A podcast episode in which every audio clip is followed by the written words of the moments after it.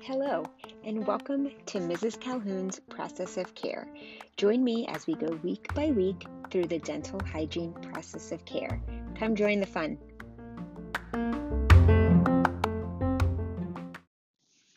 All right, good afternoon. This is chapter 46 The Pregnant Patient and Infant.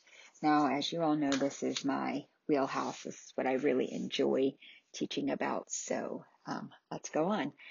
Um, for the midterm, things that I would really try to focus on is that, um, you know, your fetal development. Know that um, you have your first trimester, uh, your second and third trimesters, um, and then factors that could affect your fetus, right? So remember that in your first trimester, all organ systems are formed. Uh, organogenesis is what that is called.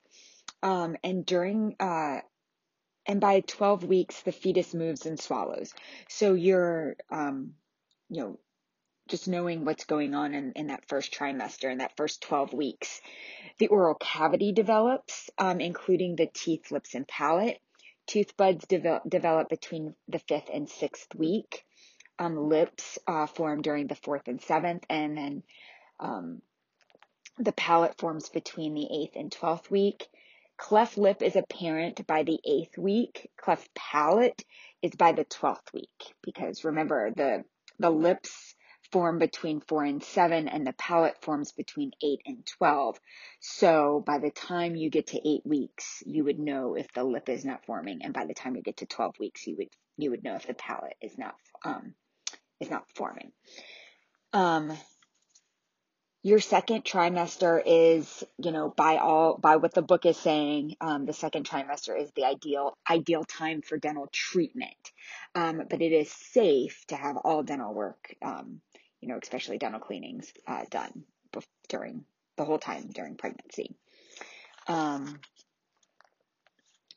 drugs of abuse and dependence, which is underneath our, um, our fetal development is um, you know, it, it, it explains an increased risk for reduced birth weight, spontaneous abortion, prenatal deaths, and sudden infant death syndrome. And by, you know, explaining it's the um, pregnancy is an ideal time to motivate parents uh, or patients to quit smoking and to avoid harmful substances. So explaining how these things are harmful and and the they can increase the um, the risk of birth defects, um, you know, and uh, spontaneous abortion, um, prenatal deaths, and sudden infant death syndrome. Um, when we are discussing herbal, herb, herbal dietary supplements, um, several supplements um, have treatment implications. Echinacea uh, is used for an upper respiratory infection. It activates cell mediated immunity and it may cause allergic reactions, decrease effectiveness in immunosuppressants and, immunosupp- um, and immunosuppression um, with long-term use. So it's really important that, you know, we keep that off. And then Valerian is another um, herbal supplement um, used for insomnia and stress. It has a sedative effect, and there's possible risks also associated when administering local anesthetic. So you don't want um, so if you have a patient who is on Valerian, you want to make sure that you're, you know that for their local anesthesia reasons. Oral findings that are found during pregnancy. Gingival conditions, there's an increase in gingival inflammation as um, it is well documented as a phenomenon uh, occurring during pregnancy and may occur because of the following. Number one, increased circulation levels of estrogen and progesterone hormones during pregnancy. Immunologic alterations that are pregnancy induced during um, because of a weaken the weakening of the mother's cell mediated immune response. And then exaggerated response of the tissues to dental biofilm um, and local irritants.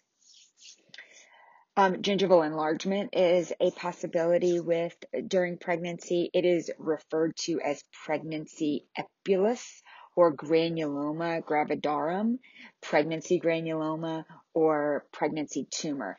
It's just an overgrowth of tissue. It's like a granulation tissue that is that a, a term um, happens when you become pregnant.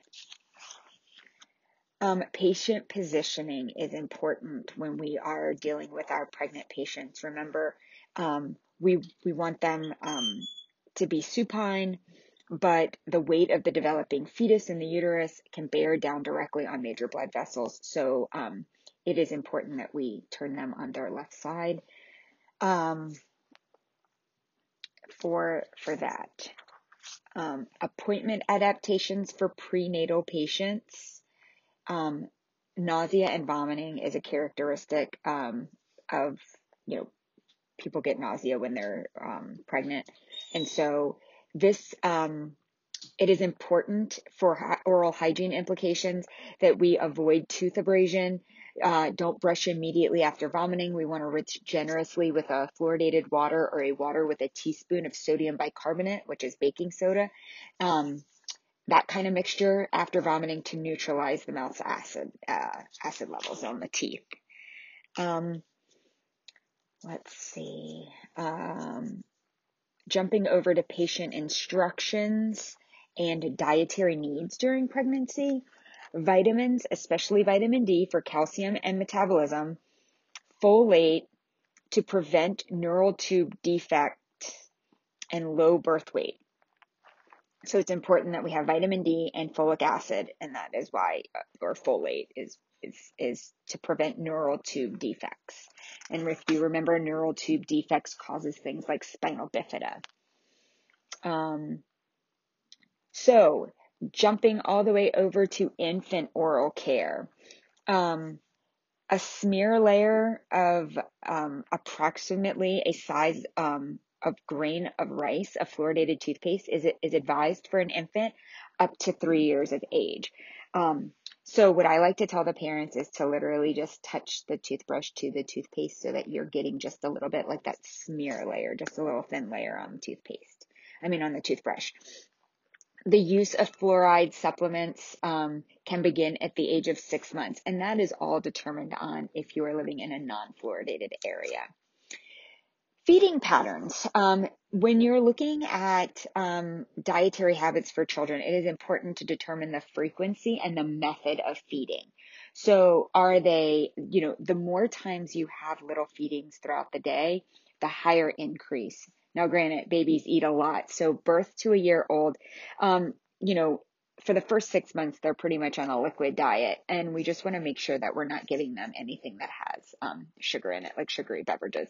Now, milk and um, formula have their own type of, um, uh, you know, lactose, but um, it doesn't, that doesn't mean that it is going to um, affect the oral cavity, but it, because they don't have teeth usually until they're six months old. But it is imperative that we wipe them to get them used to that. Problems with feeding and sleeping. This is where the issue really comes into effect. When an infant falls asleep after sucking or, or milk collects around the teeth, it causes demineralization.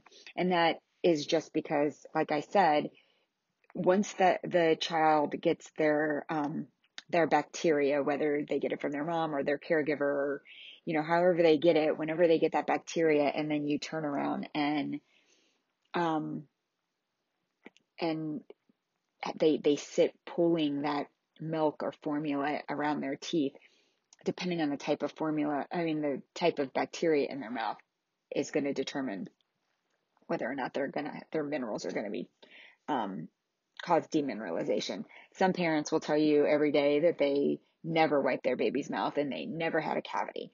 Other kids do have cavities and we know that.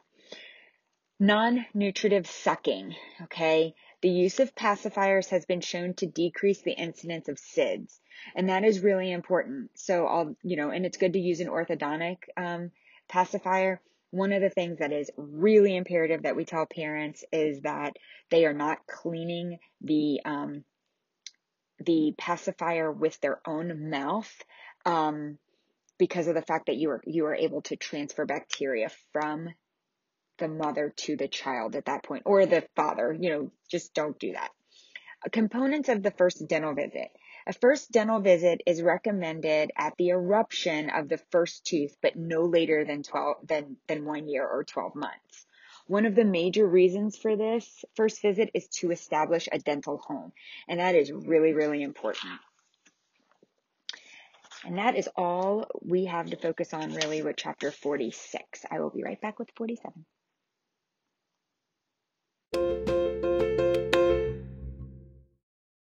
All right, pediatric patient. Pediatric dentistry is a specialty um, that focuses on primary and comprehensive preventative and therapeutic oral care for infants and children through adolescence, including patients with special healthcare needs. It requires two years of additional residency training after the required four years of dental school. Um, fo- strictly focusing on infant children, teens, and children with special needs. The organization that focuses on um, with pediatric dentistry is the AAPD or the American Academy of Pediatric Dentistry.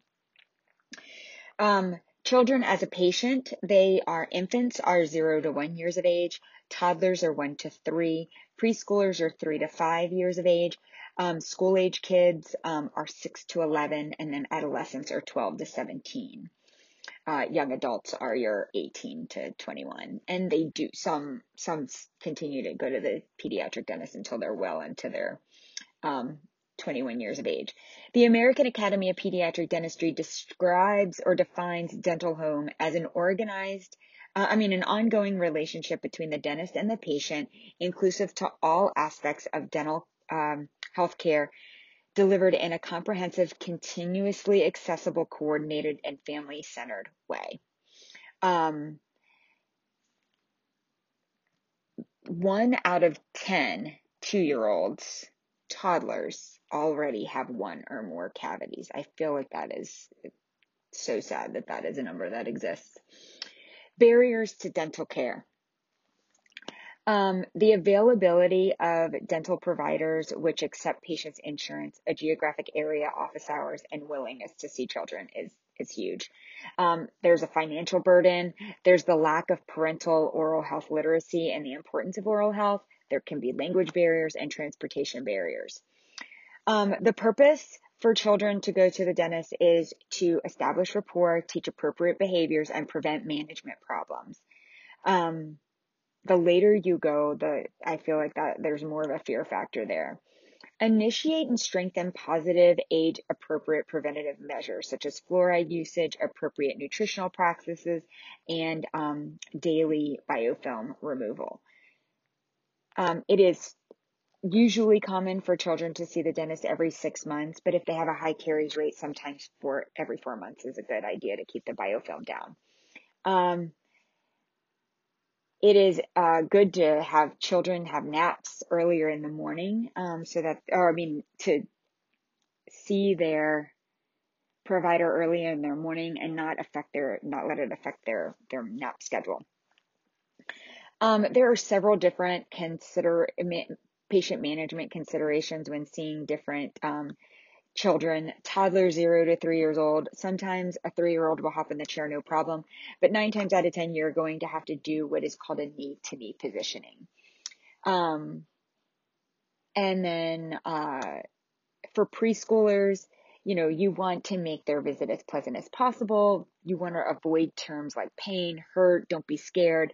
You, you kind of want to encourage them that this is a fun place and not, um, not a scary place obviously at in toddler, I mean, uh, preschool parent involvement is big, whereas in toddler, you're you're primarily going to be talking to the parent about healthcare, where I mean their oral health, where care for. Um, let's see. I'm gonna jump over to prevention, which is number. It looks like number eight under the components of a dental hygiene visit. So the components of a dental hygiene visit are uh, initial interview, new patient visit, child and family history. You want to make sure you get the mom and dad's dental history as well as um, the child's dental history. Um, intraoral and intraoral examination. Um, you are going to look at their developing dentition, their occlusion, their TMJ. All of those things are part of your um, assessments. You're not going to do a periodontal evaluation because they're, that's, they're too young for that. But, um, and then you'll do your radiographic assessments. Um, you'll do dietary uh, counseling, um, and then any type of dental hygiene treatment. Um, there is, if there is the presence of calculus, obviously you want to go ahead and remove that. Um, fluorosis is um, occurs as a result of excessive fluoride ingestion during tooth formation. So that would happen when the child was either in utero and the mom had too much fluoride, or while they were, you know, really, really young and they were getting too much fluoride or, or eating too much fluoride. I mean, it's, it can happen if you live in a high fluoridated water area and you don't know it. Um, enamel fluorosis and primary teeth fluorosis can only occur when the teeth are forming. You cannot get fluorosis once the teeth are in your mouth. Um, periodontal risk assessment, we'll do a gingival and periodontal evaluation. Uh, usually middle school is when we really start to do that. We look for any type of periodontal infections because um, they can get uh, fistulas because of um, uh, infected teeth. Uh, biofilm induced gingivitis is obviously the incidence and severity may increase during puberty because of the hormonal changes. Um, when we are talking about early childhood caries, the primary, um, the so early childhood caries is ECC, and it's the presence of one or more decayed, non-cavitated or cavitated lesion, missing tooth due to caries or a filled tooth surface in the primary dentition of any child under the age of six. Um, it is a multifactorial um, or factorial, excuse me, etiology, the frequency, the tooth adherence of the specific bacteria, primarily the mutans streptococci, which is MS, that metabolizes sugar to produce the acid that over time demineralizes the tooth structure. So that is important to know.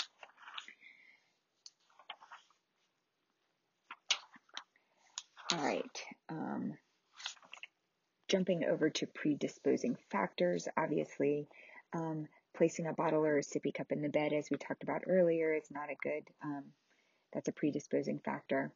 Um, the effects, the maxillary teeth and the primary molars are the first to be affected when for um, for early childhood caries or um, because of using the sippy cup or, or nighttime feeding and the demineralization or white spots may be noted along the cervical thirds of the maxillary anterior teeth and the proximal surfaces of the um, when the lower lip is lifted. So that's why it's really important that we take a look underneath that lip. Anticipatory guidance is the process of providing um, practical, developmentally appropriate information about children's health to prepare parents for the significant physical, emotional, and psychological milestones that they will go through. Um, talking about um, anticipatory guidance, there is um, dietary and feeding pattern recommendations. There's oral health considerations and toddler for toddlers and preschoolers. There's speech and language language development issues. There is digital habits such as prolonged thumb or finger sucking um, that have been associated with narrowing um, maxillary arch width, anterior crossbite, posterior crossbite, increased overjet, and decreased overjet. Um, accident and injury prevention, halitosis and malodor, oral health considerations for adolescents, and then tobacco, obstructive sleep apnea, piercings, and substance abuse are all anticipatory guidance issues. Um, when treatment planning, the dental hygienist diagnosis is used to develop the dental hygiene care plan. We'll talk about that more in the second half. Before treatment, the care plan is discussed with the dentist to integrate the dental hygiene plan into a comprehensive dental treatment plan. So make sure you have medical clearance and parent uh, approval for everything. All right.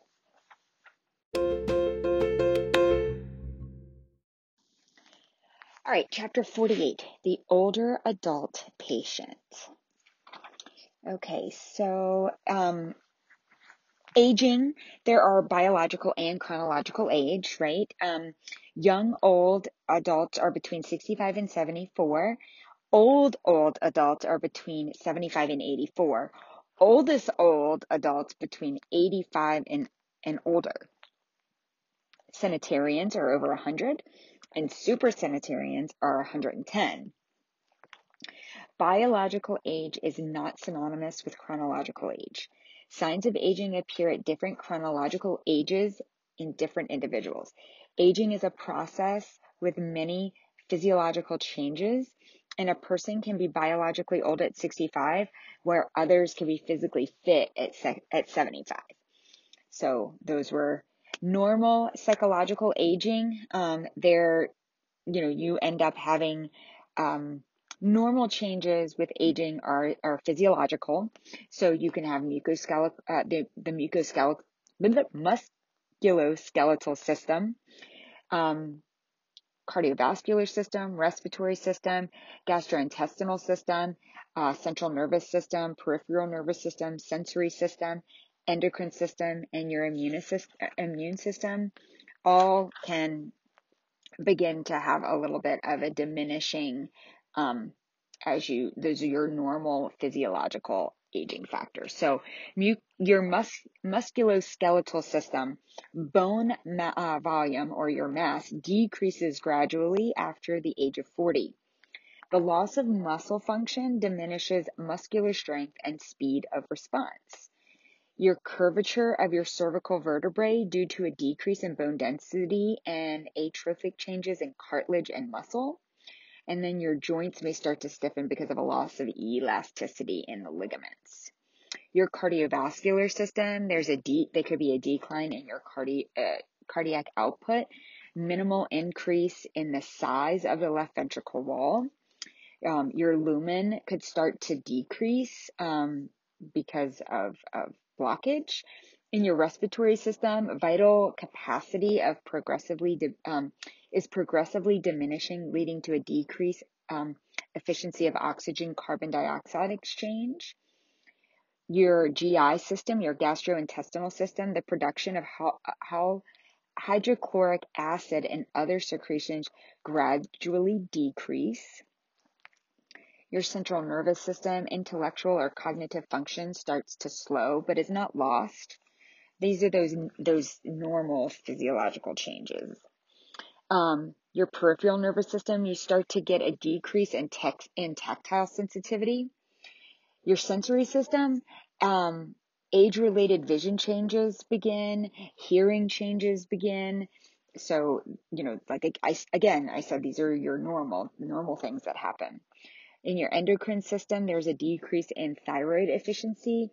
Um, and then a decreased basal metabolic rate.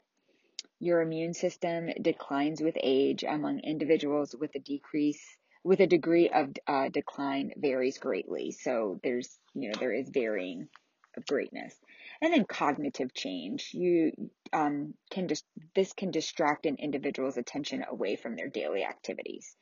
Older patients struggle with numerous demands, which can affect the ability to function, especially the ability to concentrate. Pathological and uh, pathology and disease. I am tired today, guys. I'm sorry. Pathology and disease.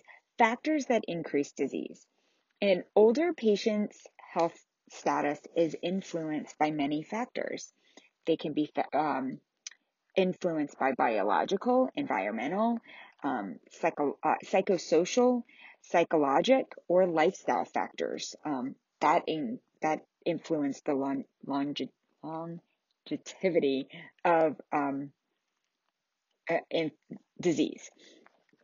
So know that. Know that Alzheimer's disease, um, there is dementia is a severe impairment of cognitive abilities, notably thinking, memory, and judgment. Alzheimer's disease is a non reversible type of dementia and the most common of all types of dementia.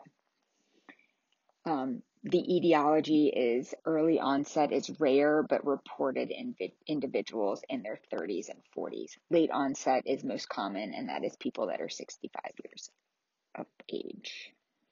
Um, there are um, five different, or sorry, sorry, seven different stages of Alzheimer's. There's your Stage one, which is your normal function, no memory problems. Stage two is very mild. Um, stage uh, three is um, mild, whereas stage four is moderate. You're able to clearly detect that there is a problem. Um, they're forgetting events and personal history. Moderately severe is noticeable lapse in memory. Severe is where the memory worsens. Um, you observe d- difficulties with um, recalling recent experiences, changes in sleep pattern, they wander around easily. And then very severe is the loss of ability to respond to an environment. They cannot carry on a conversation or easily control movement. Um, observable difficulties include eating, using the restroom, um, smiling, holding an, a head upright, or swallowing. There's no proven treatment for um, Alzheimer's or um, dementia. Um, osteoarthritis is the most common form of arthritis and involves a progressive loss of articular cartilage. Management of the patient with arthritis is discussed in more detail in chapter 52. We will, um, and we kind of already talked about that. So, um, osteoporosis. So that's osteoarthritis. Osteoporosis is a bone disease involving the loss of mineral content and bone mass. Um, so other um, diseases. So we talked about arthritis or um, memory loss. So Alzheimer's. We've talked about um, these are chronic conditions associated with aging. Alzheimer's, osteoarthritis, osteoporosis, sexually transmitted diseases. When, um, there's been an increase in new HIV cases in people over 50 years old. I fear that it is because of the fact that they feel that they are, you know, they've made it this far. They're never going to have problems with it now. It's the most common um, uh, STD um, in this demographic and this aging population is AIDS and HIV. Um, the um, other common STDs include chlamydia, syphilis, HIV, uh, genital herpes, gonorrhea, HPV. Um, they're and like I said, they're on the rise in the older population. They're they're uh, the the people that grew up in the 60s and are free loving and you know hippies are now still free loving it in their old age, just passing it around. Um, respiratory disease is a um, another chronic issue. It's in older adults are at higher risk of respiratory disease. Um, age-related disorders of respiratory system is pneumonia, chronic obstructive pulmonary disease, also known as COPD, and asthma. You know, we monitor their vital signs and we want to adjust seating for those respiratory patients. Um, cardiovascular disease is a common disease of death for older patients, um, you know, that are over 65. Age related disorders of cardiovascular system include arteriosclerosis and atherosclerosis, um, hypertension, uh, postural hypertension, angina, myocardial infarction, uh, congestive heart failure, heart valve disease, transient ischemic attack, which is a mini stroke, um, cere- cerebrovascular accident, which is a stroke, um, dental hygiene management considerations would be to monitor blood pressure and discuss lifestyle changes. Oral changes associated with aging. Okay, so this is a lot of this the stuff that we we need to really know. So, lips. Angular cheilitis is not specifically an age-related lesion, but is seen more frequently in the older adults Etiology um, may be candida because of the fact that it's a it's a moist area, but sometimes it's dry, and so you end up with like a yeast infection in there. That is what a candida is, and a vitamin B deficiency. Oral mucosa, you get atrophic changes, and this is the tissue may become thinner and less vascular with a less elasticity, and the smooth, shiny appearance is related to the thinning of the epithelium. Um, Hyperkeratinosis is the white patchy appearance on the tissue. It may develop because of irritation to sharp edges of broken teeth, restorations, things like that. And then um, capillary fragility is facial bruising and petechiae of the mucosa are very, very common. Um, for the tongue, you can have atrophic glossitis, which is that burning tongue. It is, uh, it appears shiny and smooth and bald with uh, atrophied papillae. Um, taste sensations, taste buds are slower. Um, acuity of their uh, perception for salt declines with age. Perception of sweet and sour does not decline with age. Um, sublingual vari, vari, uh, very, varicosities. Sorry. Um, this is clinical appearance is red, deep bluish nodular uh, dilated vessels on the undersurface of the tongue on the ventral um, yeah the ventral surface of the tongue at the midline on either side of the midline um, and in the older patients if you have them put their tongue on their roof of their mouth you'll be able to see that. Xerostomia um, this is dryness of the mouth. Um, it is characterized by an absent or diminished quality of saliva which we all know about this and and now we know how to um, check to see this consistency of our saliva. So um, it is very prevalent in older adults primarily because of the fact that they are usually on a lot of systemic medication which um, provide the most common you know reasons um, autoimmune disorder like Sjögren's syndrome or rheumatoid arthritis or systemic lupus. If they're diabetics, again, all these patients may be on medications that cause xerostomia, and if you have head, head and neck radiation. Clinical symptoms of xerostomia is just this feeling of oral dryness, the tongue sticks to the palate, difficulty with chewing and swallowing and speech. All right, oral candida is associated with the use of antibiotics um, uh, head and neck radiation therapy, chemotherapy, steroid use, and other immunosuppressive drugs. Um, so that is um, that is a very common candida is very common in the older population. Um, teeth. So as we age, our teeth get darker as a result of the changes in the underlying dentin. The color changes result from a long, you know, can result from a long use of tobacco or beverages such as tea and coffee. But dark intrinsic stains are from, you know, can be from dental restorations. Sometimes you'll see like older people and their teeth almost look like the color of butter. They're so yellow and it's because they're, they're almost like their dentin becomes thicker in there because the pulp chambers end up um, narrowing and so um, it it just increases that um, deposition of the secondary and, tertiary dentin. Attrition, signs of wear, which may be uh, long-term effects of diet, occupational factors, and bruxism. It can be an effect. It can be an effect of nor of normal aging. Like it can be, you know, just due to normal aging.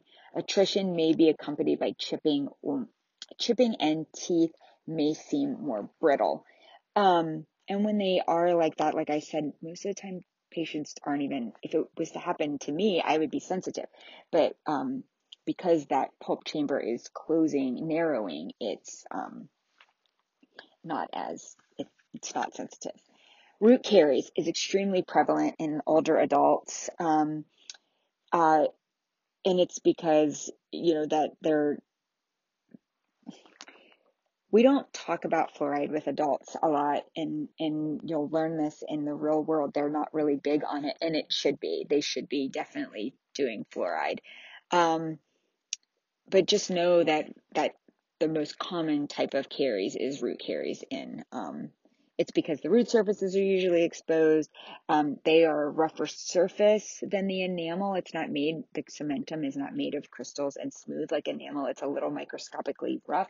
So therefore biofilm attaches to it a lot easier. When it does attach to it, it ends up re- removing the minerals from that cementum, then causing caries. Because remember, the cementum is nowhere near as thick as the enamel. So it causes those issues. All right, dental hygiene care for the older adult patient. Barriers to care. Lack of perceived need is one of the most common reasons why older adults do not seek dental care. They often think that because they're old, they don't need to go to the dentist anymore, but their mouth can affect so much. So it's very, very important. Um,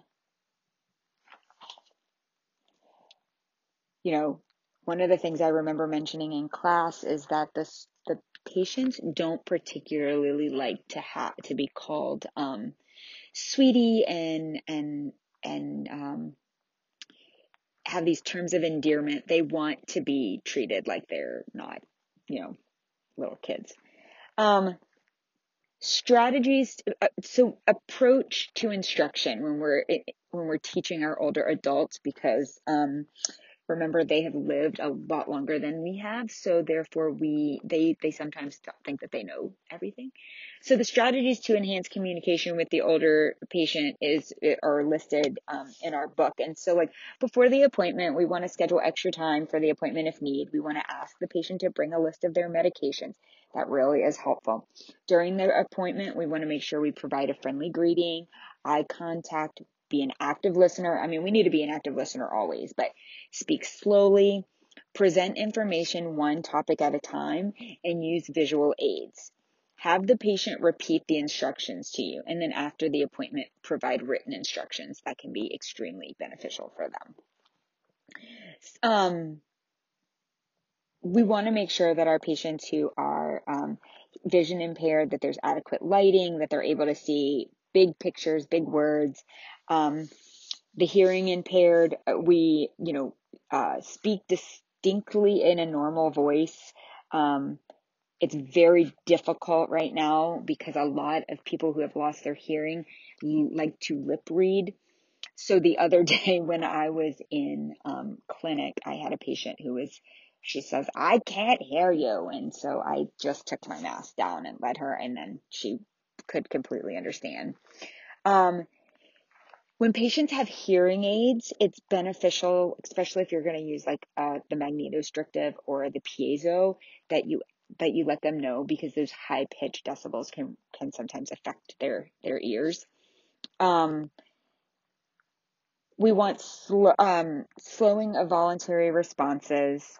Um, we want to make sure we make suggestions gradually and over a series of appointments. Don't try to change everything in one appointment we want, um, you know, to be realistic and practical with the expectations and go slow, anticipate the difficulties and give cues and clues, distinguish between slowness of learning and the inability to learn, and then lower the pitch of your voice.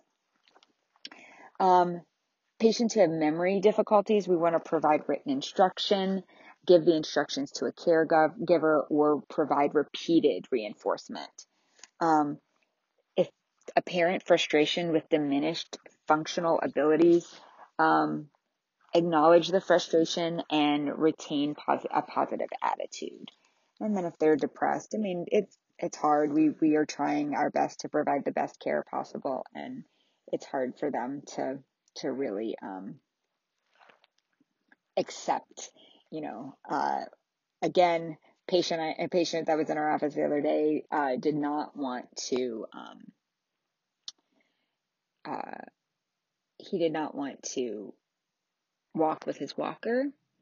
And it was a quite a scary walk down the hallway. I didn't i wasn't sure he was going to make it but he did. It was very good.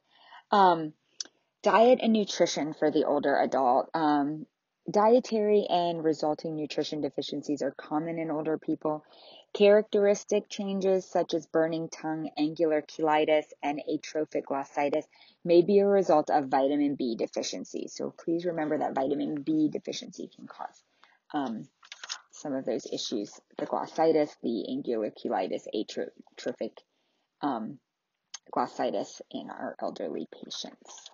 All right, I'll be back with chapter 49.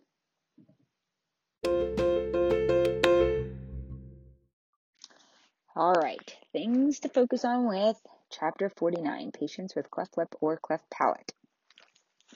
All right, so know the different classes. Class one is your um, cleft in the tip of the uvula. That's just class one. Class two is a cleft of the uvula, so the whole uvula. It's a bifid uvula. That is a, a um, cleft lip, cleft pa- or cleft palate, excuse me. Class three, cleft of the soft tissue. Cleft four is a cleft of the soft tissue and the hard palate. Class 5 is a cleft of the soft and hard palates that continues through the alveolar ridge on one side of the premaxilla. Class 6 is when it goes through the soft palate, hard palate, and then it goes on both sides um, of the premaxilla, um, creating a bilateral cleft uh, lip and palate. Um, and then class 7 is the submucosal cleft um, in which the muscle union is imperfect across the soft palate. The palate is short. Um, the uvula is often bifid. Um, a groove is situated at the midline of the soft palate, and closure to the pharynx is incom- um, incompetent. So, cleft lip and cleft palate are the most common of the many types of congenital craniofacial anomalies. Cleft lip and cleft palate may occur as isolated conditions, but frequently occur as part of a syndrome with other birth defects. Um, the, there's an interdisciplinary team of medical and dental providers that that um, are required to provide adequate treatment and family counseling to um, to uh, patients that are cleft lip, cleft palate. The etiology. I already talked about the classifications there. Let's talk about the etiology. Um, embryology, we learned this um, in uh, 111. Cleft lip and palate present as a failure of normal fusion of embryonic process during development in the first trimester of pregnancy. Um, I said earlier, cleft lip you determine by eight weeks, cleft palate by 12 weeks. Um, and uh, you the formation of the lip occurs the fourth to eighth week. So by the eighth week, it is apparent if there is a cleft lip.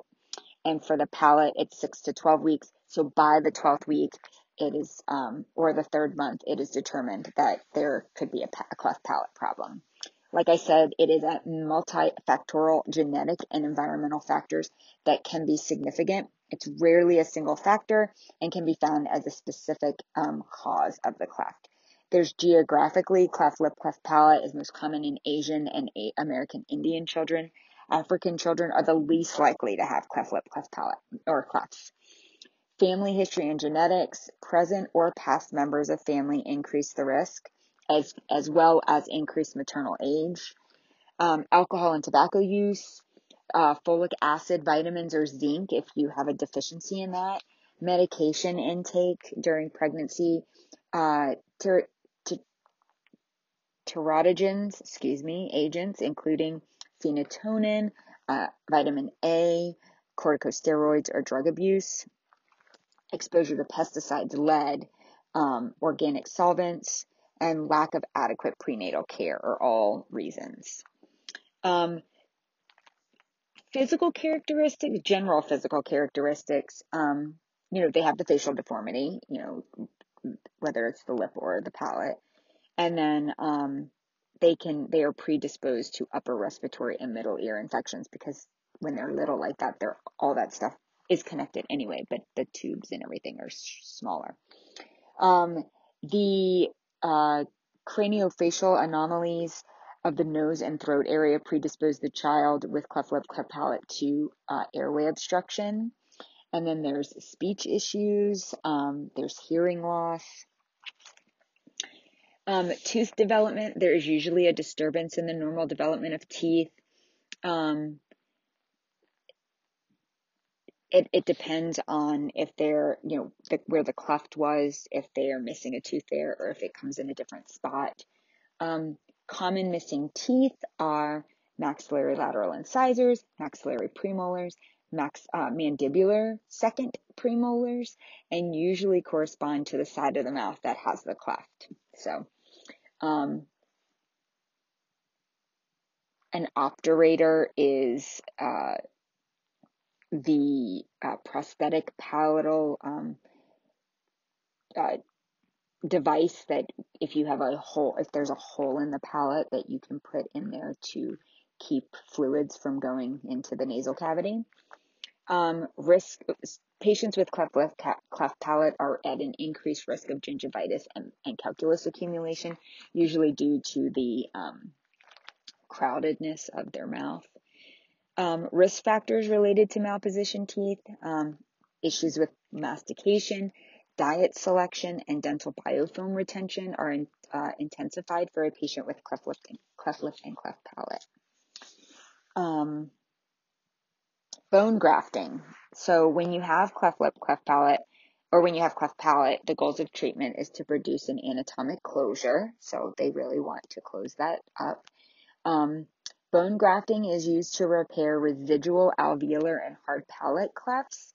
An alveolar graft uh, placed before the eruption of the maxillary teeth um, at the cleft site, it creates a normal architecture the, um, through which the teeth can erupt. Uh, a need for future prosthetics and replacement of missing teeth is usually reduced. Hard palate graft provides closure of the oronasal uh, fistula, and it helps to create the uh, compromise or relieve the compromised airway. Sources for uh, autogenous bone grafts are your rib, your iliac crest, your uh, skull, mandible, and your bone of uh, morphogenic proteins. I already said um, an obturator is a removable prosthetic designed to provide closure in the palatal opening. There are also speech prostheses that help as well. All right, dental hygiene care for our uh, cleft lip, cleft palate patients. Every attempt should be made to avoid the need to remove teeth, especially around the cleft area. In an area already weakened by lack of bone, removal of teeth creates further complications. The presence of teeth encourage optimum uh, arch growth. So it is really important that the teeth are there. Um, and I believe that that is all you need to know about um, patients with. Look over your appointment considerations your patient's apprehension and self-esteem. Those are, that's a big deal. Communication, provide motivation for your patients. Those are three things that we need to focus on. Um, speech can be difficult to understand. Hearing, depending on the amount of hear, hear, hearing loss. Excuse me. Um, all right. Good luck, you guys. Well, thanks for joining me today. Um, stay tuned for more process of care.